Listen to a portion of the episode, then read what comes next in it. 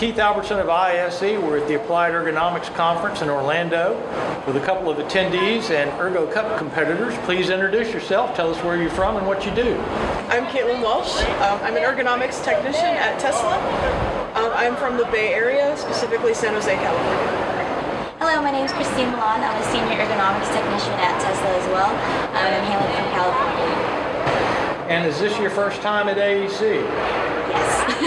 Yeah, first rodeo. How did you come to enter the Ergo Cup?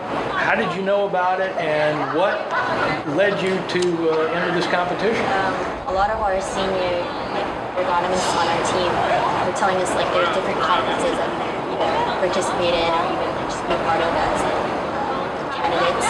Um, they mentioned that there's also opportunities to also compete, um, and our manager for our ergonomics, he he felt like it was a good opportunity for us to also showcase the work that been doing at Tesla.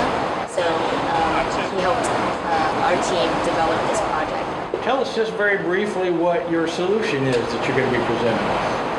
So we are presenting a solution for a lifting and carrying task. Uh, we designed a cart with an automatic transfer mechanism on it, and what that does is it eliminates the carrying of a anywhere between 35 and 50 pound tote. Um, you, I think they carry it around 20 feet, so eliminating that process is super important. You know, it's it's rough on the body, definitely. So that's what we'll be presenting. And what, as attendees, do you hope to learn at AEC that you can take back with you as well to uh, your company? I'm hoping to see really innovative things, things that I've never seen before, things that are well thought out and outside of the box. That's what I'm excited for. What about the aspect of being able to be in person? We've been uh, virtual for a couple of years at AEC. Is this a chance to network and get back and, and sort of meet some people? Do you hope to be able to make some connections uh, here that will certainly help you uh, going forward in your job and career?